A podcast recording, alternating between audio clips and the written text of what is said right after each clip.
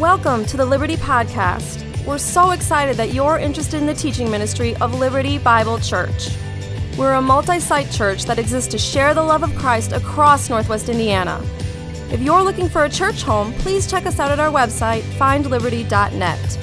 Thanks again for joining us as together we're transformed by the teaching from the Word of God. Well, good morning, Worship Center. Tim Spamberg here, lead pastor. So glad to be with you, even if it's on video only. Uh, this morning we are concluding our series in First John. God is love. And so uh, I'm going to read our text in a minute. First John 5, verses 6 through 13 is what I'm going to read for us. So if you got a Bible, turn there, First John chapter 5. But while you're turning to your Bibles, really quick, our next series is coming up, and our next series we're going to call Jesus Speaks for Himself. It is a series on the I am statements of Jesus through the Gospel of John because I hear a lot of people, sometimes me included, who speak on behalf of Jesus all the time, claim Jesus says things, and really I want to know what did, what did Jesus actually say? So that's where we're headed next, starting with I am the bread of life next Sunday. So we're looking forward to that. Hope you'll be back. But for now, 1 John chapter 5, verses 6 through 13, we got to finish up this series. So here now, the word of the Lord. This is he who came by water and blood, Jesus Christ.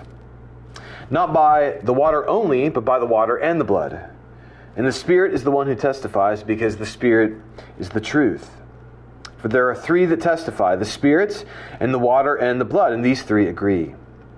If we receive the testimony of men, the testimony of God is greater. For te- this is the testimony of God, that he is borne concerning his Son. Whoever believes in the Son of God has the testimony in himself. Whoever does not believe God has made him a liar, because he has not believed in the testimony that God is borne concerning his Son. And this is the testimony that God gave us eternal life, and this life is in His Son. Whoever has the Son has life. Whoever does not have the Son of God does not have life. I write these things to you who believe in the name of the Son of God, that you may know that you have eternal life. This is God's Word. Whoever has the Son has life. Those are John's parting words in 1 John, and I've been thinking about those words all week. To have Jesus is to have life. And I know the truth of that statement. That truth lives in my bones. But it's clear in this book, and something we haven't talked much about in this series, is that there are Christians wavering on that truth that whoever has Jesus has life. And so John says at the end of this letter why he's written it. And he says, I write these things to you so that you may know you have eternal life. Which means there are some who are beginning to question if I have Jesus, do I have life? Is Jesus who he said he is? And John has written a letter to confirm for them that Jesus is who he said. But that raises the question why? Why are people in this Christian community that John writes to beginning to lose their confidence and their hope and their knowledge that to have Jesus is to have life? Well, today we're ending our series in the book of First John, and we're going to end it by what John has been saying throughout this book, which is really to highlight this theme of to have Jesus is to have life. And John recognizes sometimes we can lose confidence in that truth. So, whether you're not a Christian who has never tasted the life of Jesus, or you're a Christian wavering in the, the confidence of that statement, or you're a Christian who believes it fully and just bring it on, give me more, that's what we're going to talk about this morning. And, and I want to work through what John has said and close out our series with three ideas. First, why we sometimes begin to lose confidence in the truth of Jesus, why we need to know, uh, what we need to know about Jesus to give us confidence, and how we know we know. So, why we need to know, what we need to know, and how we can know that we know the truth that Jesus has life for us. So, first, why do we sometimes begin to have our confidence in the truth of Jesus shaken? Now, this document that we have, this letter of First John, it's, it's maybe a sermon, it might be a letter, but it's written to a group of churches in Asia. And church tradition holds that John served these churches well into 80 years old. So he served these churches as a pastor for most of his life. Now, he writes at the end of his life as, as a father to children. It's why he's called them his children throughout this book. But he writes them because he's concerned for them somehow their confidence in the truth of Jesus have, has been shaken. So, why? And we don't know precisely because we're only listening into one side of the conversation. But it is clear that a large faction of Christians who are part of these churches have now left those churches, and the mass exodus of people from these churches has caused great doubt to arise in these communities. And we can pick up that this is the case in chapter 2, verse 19. John writes this He says, They, a group of people, they went out from us but they were not of us, for if they had been of us, they would have continued with us. But they went out, and it has become plain that they are not of us. So John says a group of Christians have left this church, or people who claim to be Christians, who are part of this community, have now left this community. And anyone who's ever been a part of a, a church split, or where a lot of people leave a church community, you know if you've been through an event like that, it, it will rock your faith. It will shake your confidence. And much of my pastoral ministry has been sitting with Christian people who have been through an experience where lots of people have left a church and it's rocked their faith. I can remember sitting with one Christian leader I have a lot of respect for. She's a gifted leader, a mature Christian, someone I have learned a lot from and and she had to leave a church because that church's leadership community had harmed her and through deception and, and showing indis, uh, indifference to the pain they had caused her, she ended up leaving the church. And as she was beginning to look for a new community to be a part of, because she was a deeply committed Christian, she just said to me and another friend when she was processing this that she just didn't want to go to church anymore. That walking into church was a painful experience. And it's not hard for me to imagine John sitting with these Christians in 1 John who have watched many of their fellow people leave, and that's shaken their confidence in the truth of Jesus. But before we go further down that pastoral path, and we will, it's worth asking well, why did they leave? What's What's divided this church community? And throughout First John, a couple of themes highlight are highlighted again and again for John about probably why these these people left. And again, we don't know exactly because we're listening in on one side of the conversation, but we can have a pretty good guess that this church division was over two things. First, the people who had left this church had denied Christian truth. They had left parts of Christian orthodoxy. So for example, in 1 John chapter 1 verse 8, we read, John writes, If we say we have no sin, we deceive ourselves and the truth is not in us. So we should be asking, well, who's saying that they have no sin? Well, most likely the people who had left the church. They had come up with a theology that says we no longer have any sin.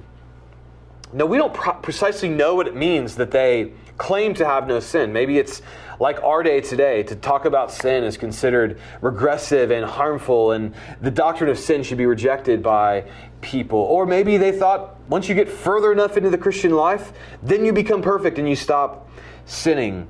Whatever it, whatever it was, their theology, it had left the Christian Orthodox teaching that we're all sinners, saved by grace, and they embraced some other teaching, and so now they have left.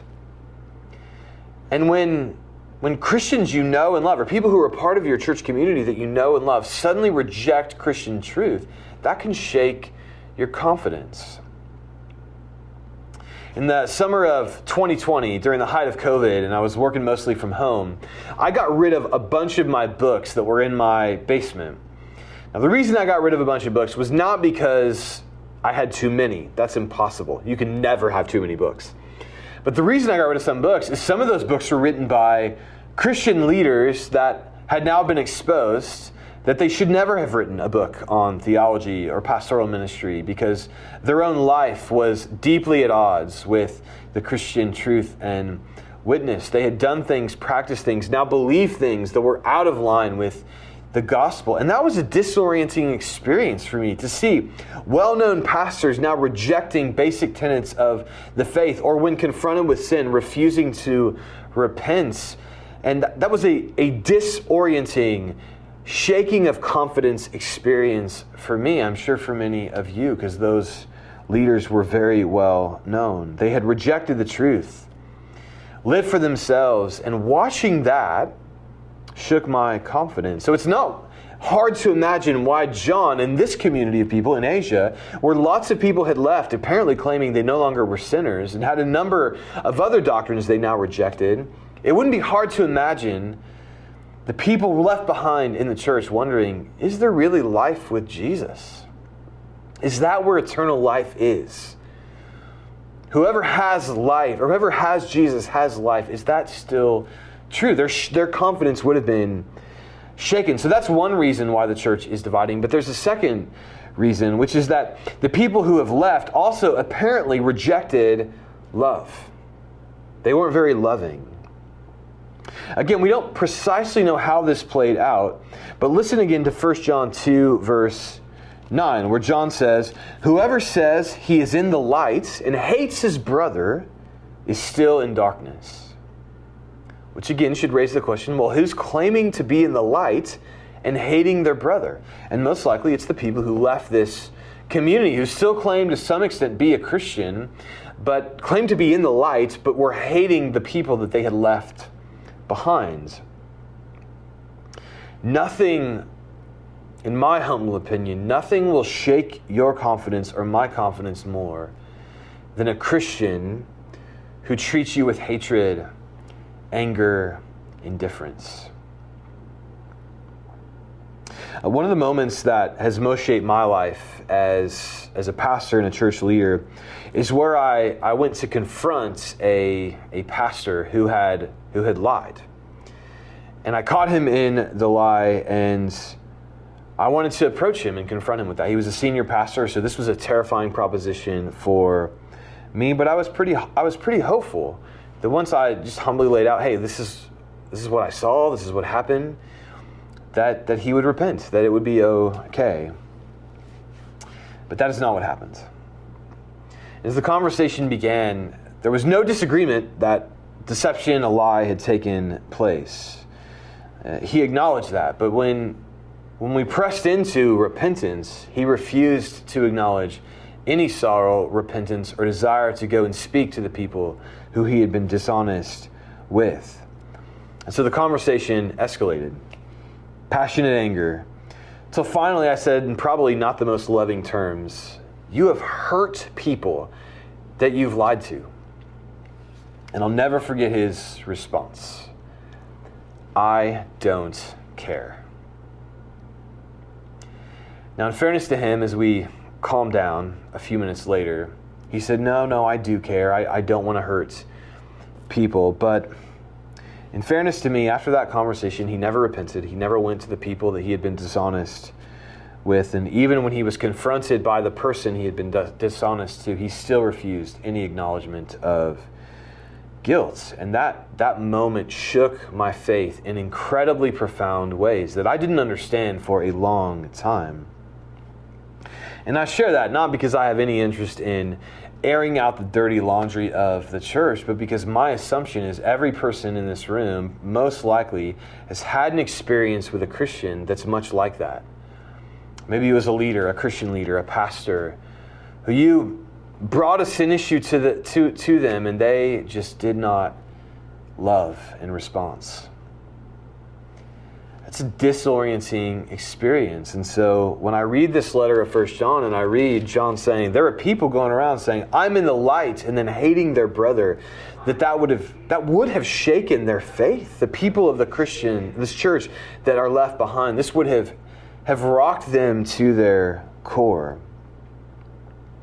So we shouldn't be surprised that John writes to say, I want to reassure you whoever has Jesus has life.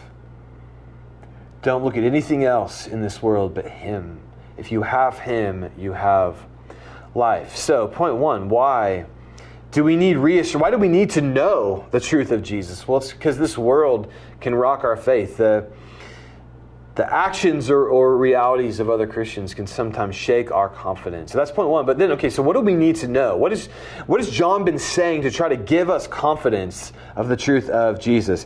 And here we have some of the most confusing verses in the Bible, verses 6 through 8 in chapter 5. John writes, This is he who came by water and blood, Jesus Christ, not by the water only, but by the water and the blood. Does that clear it up? And the Spirit is the one who testifies because the Spirit is the truth. For there are three that testify the Spirit, the water, and the blood. These three agree. What is going on in those verses? Well, John is saying the Spirit, the water, and the blood testify to the truth of Jesus. So, what, how did, what does it mean Jesus came by water? What does it mean he came by blood? And what does it mean he came by the Spirit? Well, let's take each in turn. First, what does it mean Jesus came by water?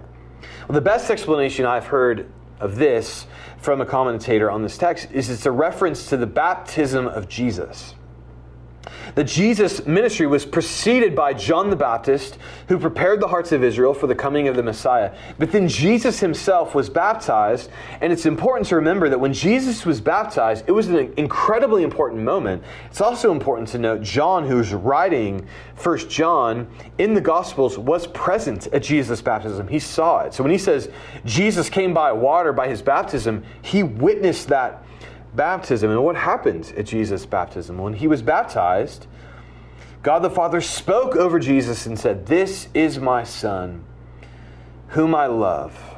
In him I am well pleased.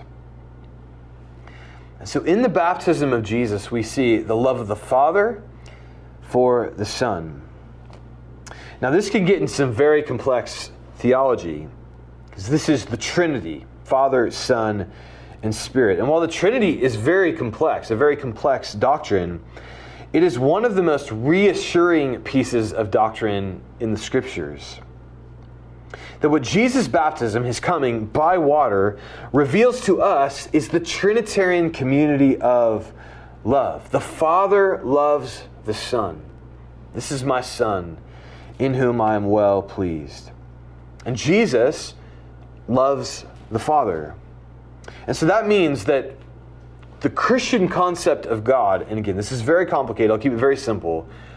The Christian concept of God is a community of three uh, persons in one being in perfect harmony and love with one another. The Father loves the Son, the Son loves the Father, the Spirit loves the Father and the Son. That is how the Trinity works. And I love how Michael Reeves, in his book Delighting in the Trinity, talks about this implication for you and I that at the center of the universe is a God of love. He writes, This God is the very opposite of greedy, hungry, selfish emptiness. In his self giving, he naturally pours forth life and goodness. So the next time you look up at the sun, moon, and stars and wonder, remember, they are there because God loves. Because the Father loves the Father's love for the Son burst out that it might be enjoyed by many. And they remain there only because God does not stop loving. He is an attentive Father who numbers every hair on our heads, for whom the fall of every sparrow matters. And out of love, He upholds all things through His Son and breathes out natural life on all through His Spirit. There's a long quote, but at the middle, he says, The Father's love for the Son burst out that it might be enjoyed by many, which is saying that the doctrine of creation, why God created, why are you here? Right? Why am I here? Why do we exist? Well, if there's a Trinity, if that's who God is, it means there was a community of love that burst out and created a world so that love could be shared with all of its creation. And that's what it means. Jesus came by the water, the baptism of Jesus reveals to us this Trinitarian community of love. And what we've been saying through this whole series God is love. Right? The Father loves the Son, the Son loves the Father. And it should be reassuring to us that we exist to know, to participate in, and to experience the love of the center of the universe, the love of God. To know it, to taste it.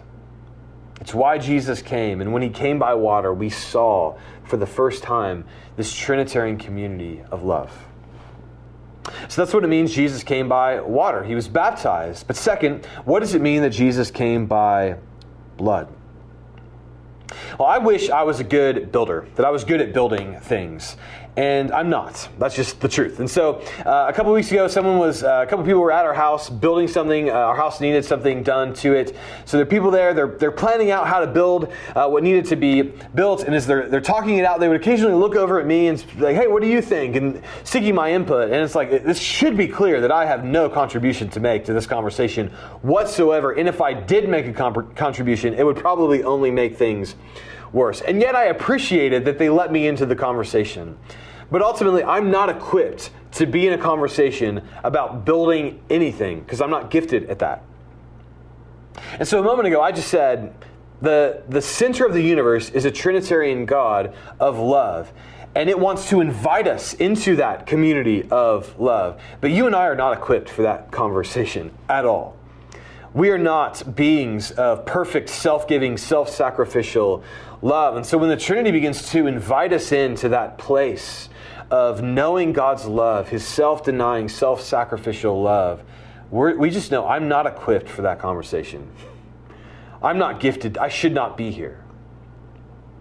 That my own heart and mind is, is selfish to the core it's broken. The idea that I could just enter into this community of love is unrealistic.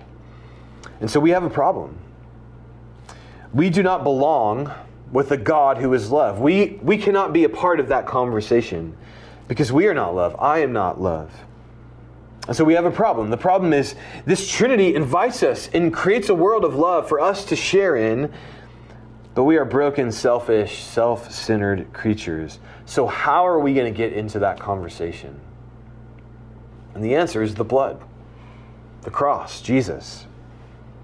And John has mentioned the blood, the cross, several times throughout this letter, but I want to go back to where we started, 1 John 1 9, where John says, If we confess our sins, he is faithful and just to forgive us our sins and cleanse us from all unrighteousness. Now, I talked about this in the very first sermon, but we probably all forgot. So, so remember, it's, it's normal for us to hear God is faithful and will forgive you. Right? That's normal. God's faithful, He forgives. But to hear justice must be done, God will forgive, is a strange statement. But remember why John adds that word. He adds that word just because John knows when you and I get closer to the, to the love of God, the more we know that, the more we, we see, I have no place in that conversation. We see Jesus on the cross forgiving the people who murdered him while they were murdering him. Some of us, me included, have a hard time forgiving things that were decades old. And yet here's Jesus quick to forgive. God is love. And the nearer we get to that love, the more our own anger, bitterness, envy, jealousy comes out. That if you get near to this Jesus, you will find how shallow your love is compared to his. And you begin to think, I don't belong with him. And that's the whole point of the blood. And why John includes the word just, that Jesus, on, in going onto the cross and bleeding out for our sins, covers my envy and jealousy and brokenness and lack of forgiveness. He covers those things, forgive those things, so much so that because the price for my sin has been paid, it would be unjust for God to exclude me from his conversation of love because the price of my lack of love has been paid through Jesus, which means I get to, to get invited right into that conversation. Jesus came by the blood. Is that reassuring to you? Right, John writes to these people, their faith has been shaken. He remembers, he reminds them, listen, Jesus was baptized. He broke into this world to invite you into his community of love. And even though you're not worthy of that community, he gave his life to make you worthy. This is good news. It should be reassuring to us the confidence, the beauty of the truth. Whoever has Jesus has life. Then, third, what does it mean that the Spirit testifies to Jesus? And, and according to John, and especially in his gospel, the way we come to believe Jesus is the Son of God is through the Spirit's work on our heart. And so, the reason why I believe whoever has Jesus has life in my bones is because that's the Spirit's witness to me. It's His work giving witness to the truth of Jesus. But now we're back to where we started. Whoever has Jesus has life, has forgiveness, has love. So, how do we grow in that experience of that life, in that truth? How do we know we know? So, John gives us a couple of action items as we close our series, as he closes his book. If you want to grow in your experience of the love of God and of an experience and practices that will increase your confidence in the truth of Jesus, you need to pray and you need to love. Now, right after John mentions uh, why he wrote this book, I want you to know that you have eternal life. He goes on and he says something else next in verse 14. And this is the confidence that we have toward him that if we ask anything according to his will, he hears us. And if we know that he hears us, and whatever we ask, we know that we have the request that we have asked of him.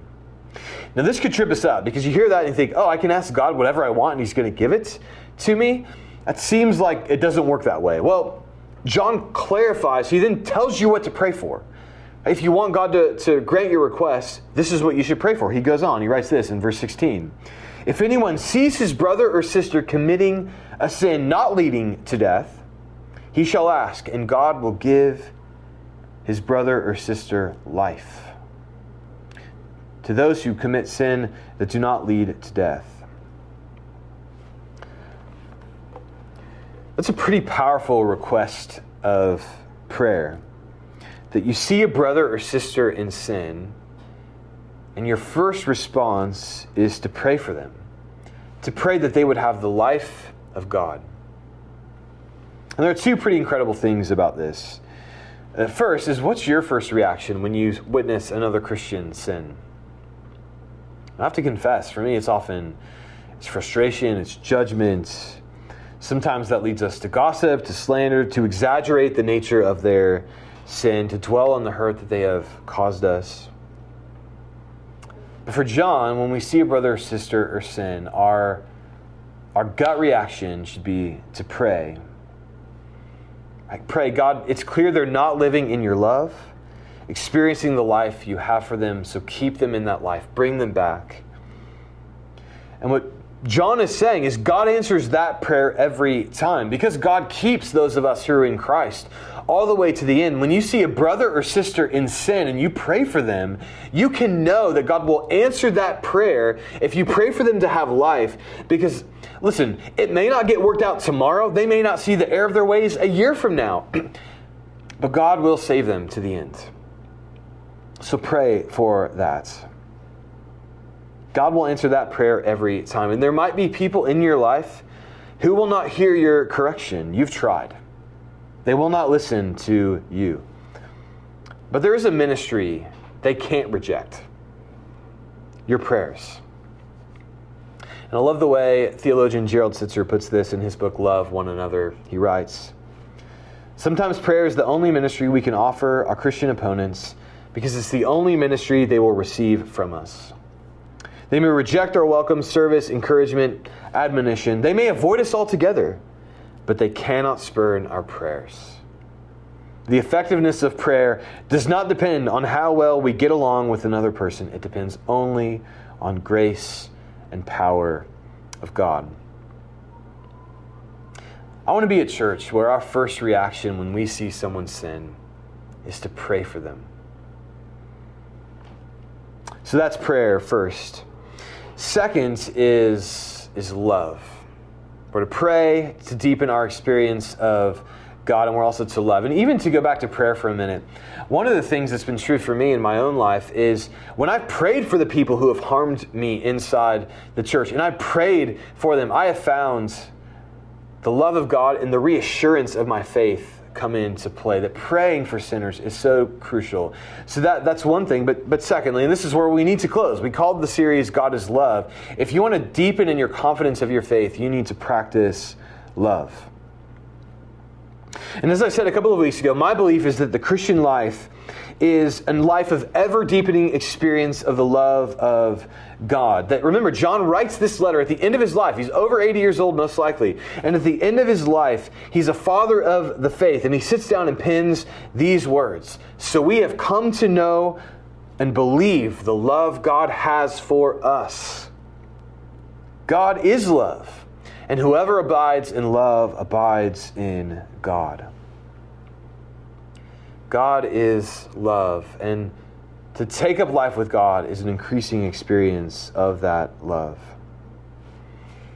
So I want to close this series by first inviting those of you who maybe have never come to faith into the experience of the love of God and to speak to those of us who already are Christians. So, first, I think one thing Christians and non Christians can agree on is that love is good and that we need more of it, that the Beatles were right. All you need is love. But here we all have a problem, Christian and non Christian, because the world seems short on love. I mean, look at how we treat one another.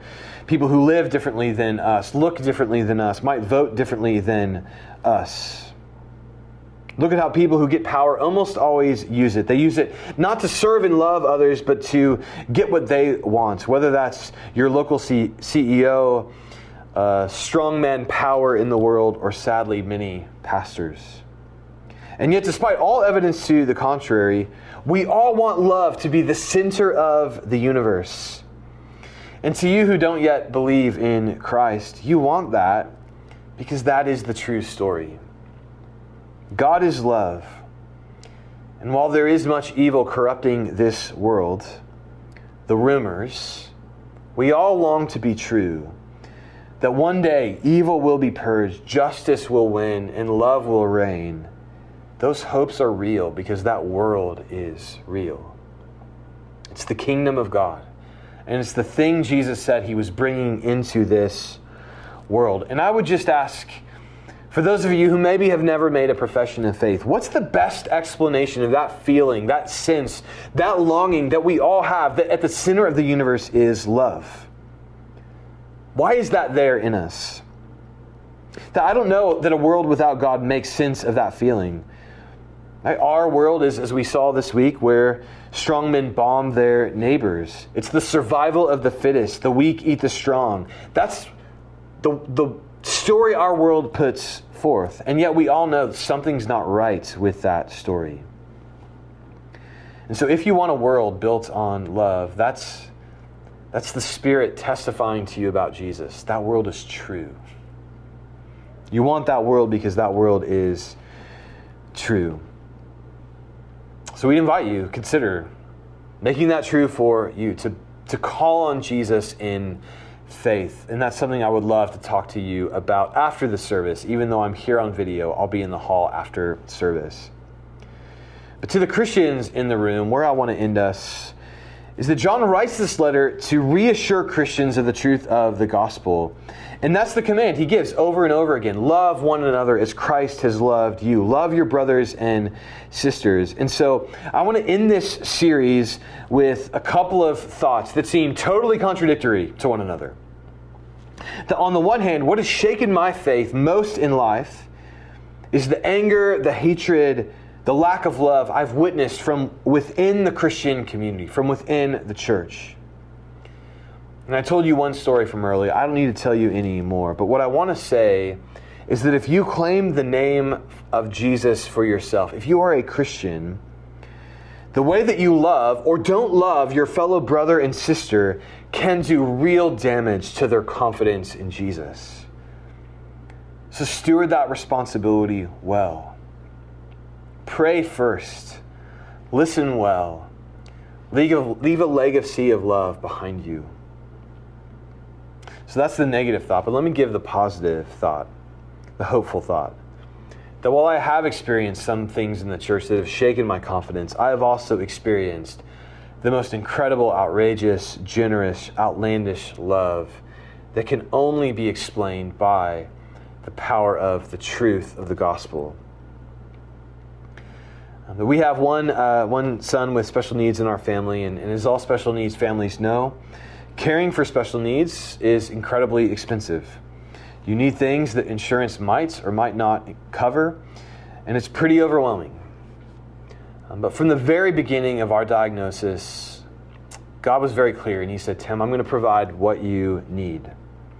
Trust me. Let me provide. And I can tell you, every major expense we've ever needed for our family has been provided by a brother or sister in Christ. We haven't asked for anything, it's been freely given. Outrageous love and generosity that has reassured and strengthened my faith. And seeing people do that for me has made me just say, I want to be that for others. I want others to experience me and think, I can, I can believe God loves me because I've experienced that from Tim. And isn't that what we all want? So why I put our first series together, church and pastor, in 1 John. Because I believe God is love, and I believe those who take up life with Him will become people of outrageous, generous, ridiculous love. Whoever has Jesus has life. Which should mean if there is a people, a church, a community of people who follow Jesus, we should be able to say this that whoever has Jesus has life, well, then whoever has the church has life. Can we say that? Whether yes or no, let's pursue being a church that can. Let's pray. Father, we thank you that you love us.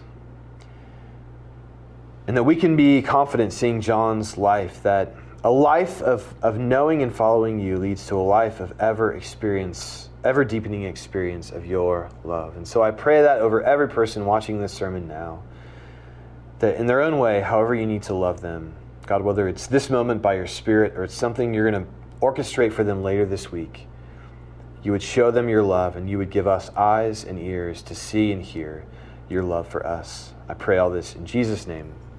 Amen.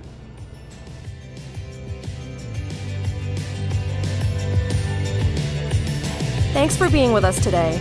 If you'd like more information on our church or a place to connect, you can check us out on the web at findliberty.net.